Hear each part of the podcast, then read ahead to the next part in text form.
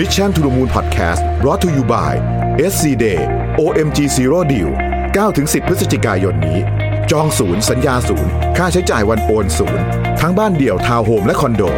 เริ่ม 2-50 ล้าน ลงทะเบียนที่ www.scasset.com โทร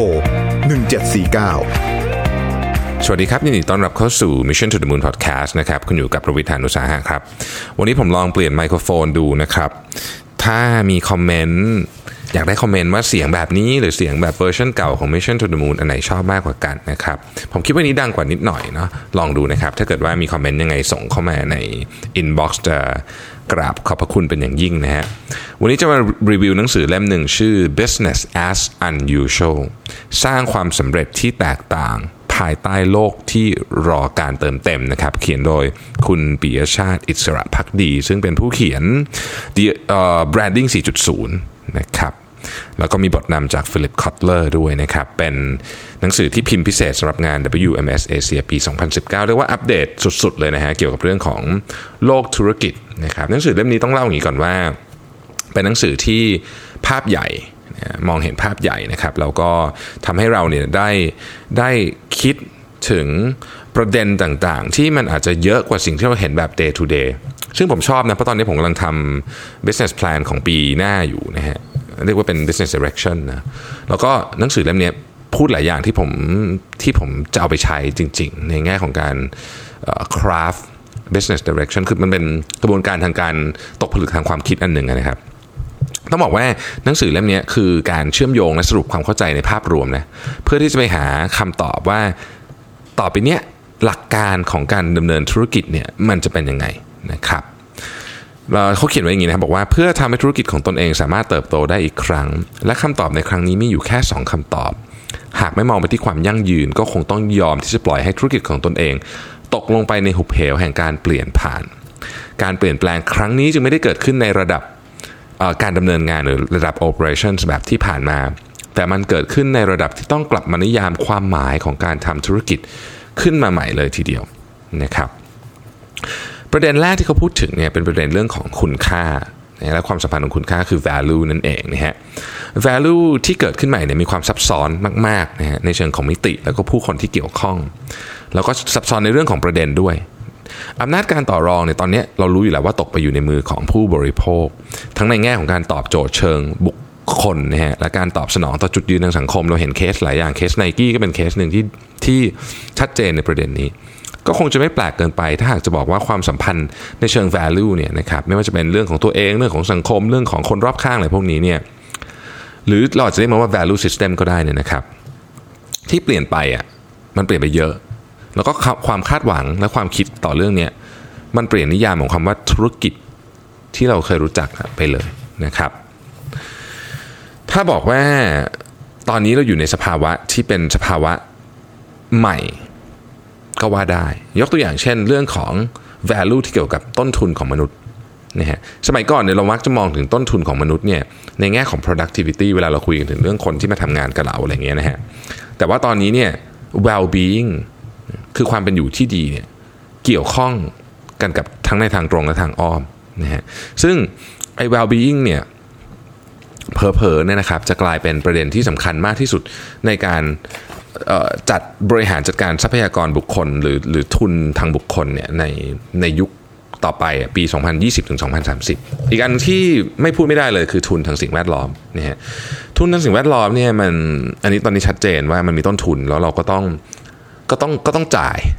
พูดกันเลยแล้วกันว่าเราก็ต้องจ่ายราคาที่ที่ที่เราใช้ต้นทุนนั้นไปนะครับประเด็นเรื่องของสิ่งแวดล้อมเนี่ยมีอยู่ด้วยกัน 3 เรื่องด้วยกันนะครับ คือหนึ่งเนี่ยการการมีอยู่ของทรัพยากรธรรมชาติในอดีตมันมีเยอะนะฮะแล้วเราก็ไม่ค่อยรู้สึกต่อผลของการที่เราไปทำอะไรที่มันทำทำลายหรือทำร้ายสิ่งแวดล้อมเนี่ยนะครับสองผลกระทบที่เกิดจากการละเลยสิ่งแวดล้อมเนี่ยเป็นปัญหาที่ไม่ได้ส่งผลกระทบแบบในทันทีทันใด คือปัญหาเนี่ยมันไม่ได้รุนแรง แล้วก็ไม่ได้เกี่ยวข้องกับชีวิตเราโดยตรงในอดีตนะฮะคือถ้ามันเรายังไม่ได้เจอมันตรงๆเนี่ยเราจะไม่ค่อยรู้สึกนะ สามคือการพิจารณาประเด็นด้านสิ่งแวดล้อมเข้ามาเป็นเงื่อนไขในการดำเนินธุรกิจ Good Governance หลายอันนี้พูดถึงเรื่องนี้นะครับ Dow Jones Sustainability Index ต่างๆ พวกนี้เนี่ยกลายเป็นมาตรวัดสำคัญ ที่จะเป็นทั้งโอกาสและอุปสรรคต่อการขับเคลื่อนและการเติบโตของธุรกิจ เพราะฉะนั้นเนี่ยในยุคนี้เนี่ยนะครับเรื่องของสิ่งแวดล้อมเนี่ยมาถึงจุดวิกฤตที่มันจะเป็นต้นทุนที่มนุษย์ทุกคนปฏิเสธไม่ได้หรอกว่า เรากำลังจะต้องจ่ายอะไรบางอย่างนะฮะ ต้องบอกว่า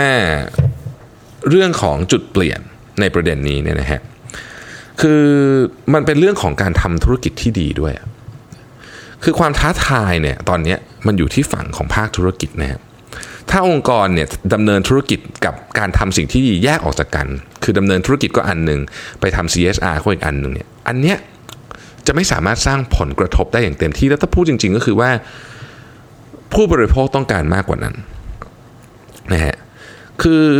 มันจะต้องยั่งยืนทั้งในแง่ของรายได้กำไรและสิ่งแวดล้อมสังคมไปด้วยกันด้วย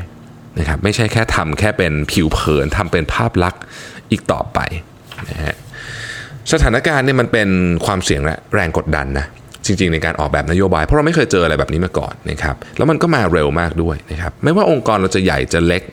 สามารถสร้างผลกำไรได้มากแค่ไหน หากไม่สามารถบรรลุเป้าหมายที่เชื่อมโยงกับคุณค่าของสังคมได้ ซึ่งในกรณีนี้มีหลายประเด็นแต่เราอาจจะโฟกัสไปที่เรื่องของสิ่งแวดล้อมเนี่ยก็อาจจะเป็นความเสี่ยงที่ทำให้องค์กรเนี่ยไม่ได้รับอนุญาตให้ดำเนินการจากสังคมได้มีโซเชียลแซงชั่นอะไรต่างๆ พวกนี้ ดังนั้นเนี่ยถ้าหากไม่ได้รับการสนับสนุนจากสังคม ธุรกิจก็ดำเนินการต่อไปไม่ได้นะครับนี่ก็เป็นประเด็นที่คนพูดถึงกันเยอะแม่ อีกเรื่องหนึ่งคือเรื่องกลยุทธ์นะฮะเมื่อโลกเข้าสู่ยุคสังคมดิจิทัลที่เชื่อมระหว่างโลกออนไลน์และออฟไลน์ แบบเรียกว่าเกือบจะร้อยเปอร์เซ็นต์อยู่แล้วเนี่ยนะฮะโอกาสสร้างความสัมพันธ์กับผู้บริโภคจึงเปิดกว้าง และเป็นไปในทิศทางที่ลึกซึ้งมากขึ้น เหตุการณ์ดังกล่าวทำให้โจทย์ในการสร้างความสัมพันธ์กับผู้บริโภค เปลี่ยนจากเรื่องต้นทุน ในการเข้าถึงความสามารถในการทำให้ผู้บริโภคสนใจ คือการสร้าง awareness แค่นั้นนะเปลี่ยนไปนะครับมันไม่ใช่แค่การซื้อของและการขายของเป็นครั้งเป็นคราวนะครับเรากำลังพูดถึงการเป็นส่วนหนึ่งในชีวิตของผู้บริโภค เพื่อสร้างประสบการณ์ ที่หวังว่าผู้บริโภคเนี่ยจะ recall หรือว่านึกถึงในวันที่เขาต้องการสินค้าที่เกี่ยวข้องกับเราเพราะฉะนั้นการทำธุรกิจในยุคนี้เนี่ยมันเป็น ecosystem ก็ว่าได้นะฮะ เราอาจจะกล่าวได้เลยนะว่าในอดีตเนี่ยผู้บริโภคตัดสินการซื้อของจากสินค้าบริการหรืออะไรประมาณนี้นะครับแต่ว่าใน age of connectivity เนี่ยเขาต้องตัดสินจากประสบการณ์ทั้งหมดที่มีต่อองค์กรนั้น ความสัมพันธ์จึงเปรียบเสมือนตัวกำหนดความสำเร็จในธุรกิจนะฮะซึ่งเป็นเรื่องราวขององค์กรกับกลุ่มลูกค้า ถ้าจะให้ยกตัวอย่าง ผมอันนี้เป็นตัวอย่างผมเองนะไม่ได้อยู่ในหนังสือ ผมมีความรู้สึกว่าอีลอนมัสอย่างเงี้ยนะครับเป็นเป็นเคสตัดดี้ที่ดี คืออีลอนมัสเนี่ยณตอนนี้ผมก็ยังไม่ได้ซื้ออะไรที่เป็นที่เป็นผลิตภัณฑ์ของเขานะครับเพราะว่ารถเขาแพงเหลือเกินซื้อไม่ไหว แต่ถ้าวันหนึ่งเนี่ยรถของเขาเนี่ย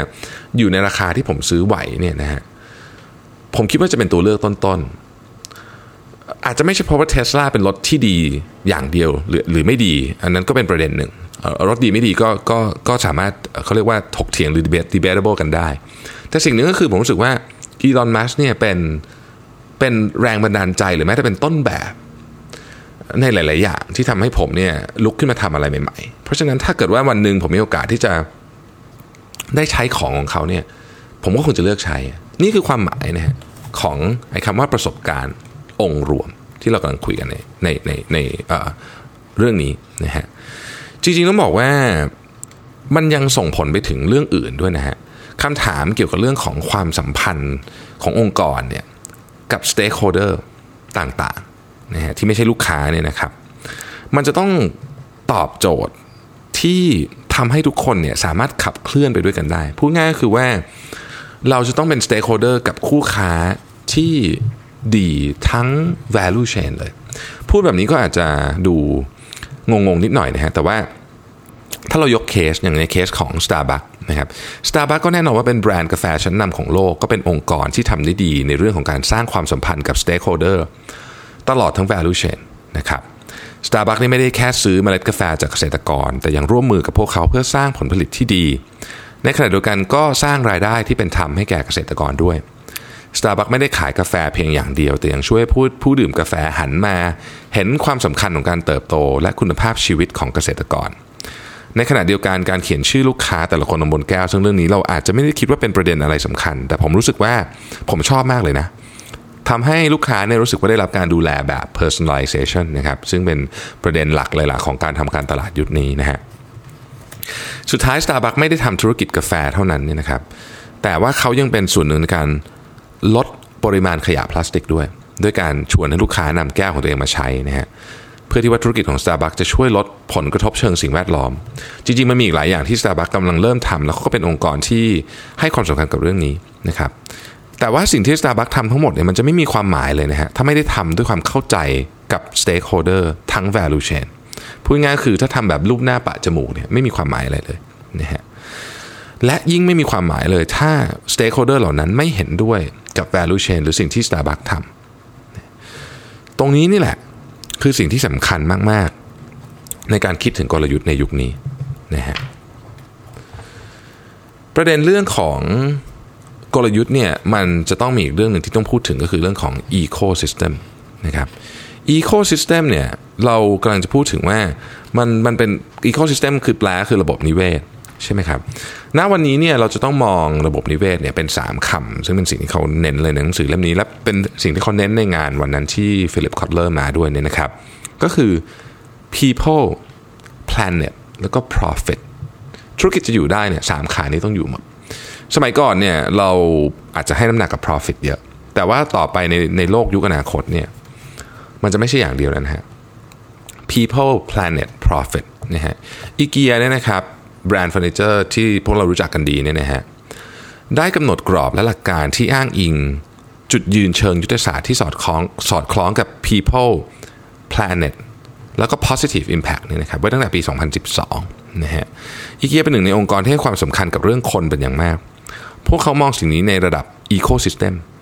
ไม่ใช่แค่เพียงของหรือ supplier หรือลูกค้าแค่นั้นนะครับคืออีเกียเนี่ยคือตั้งเป้าเลยนะบอกว่าจะเป็น จะเป็นบริษัทที่ทำให้ระบบนิเวศทั้งหมดเนี่ยดีขึ้นมาก ๆ จนกระทบกับชีวิตคนอย่างน้อยๆ 1 ล้านคนในปี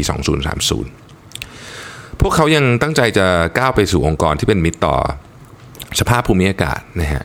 ต้องการมีบทบาทมากกว่าผู้ใช้ทรัพยากร แต่เป็นผู้สร้างทรัพยากรขึ้นใหม่ควบคู่กับการเจริญเติบโตของอีเกียด้วย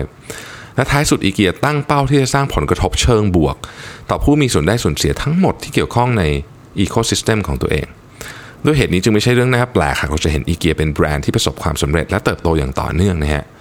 มีการก้าวกระโดดของยอดขายอย่างมีนัยสำคัญนะครับนอกจากนั้นเนี่ยก็เป็นแบรนด์ที่คนรักด้วยนะฮะท้ายสุดเนี่ยนะครับผมขอกล่าวถึงเรื่องของบทสุดท้ายในหนังสือเล่มนี้ซึ่งผมชอบมากเลยนะฮะ คือ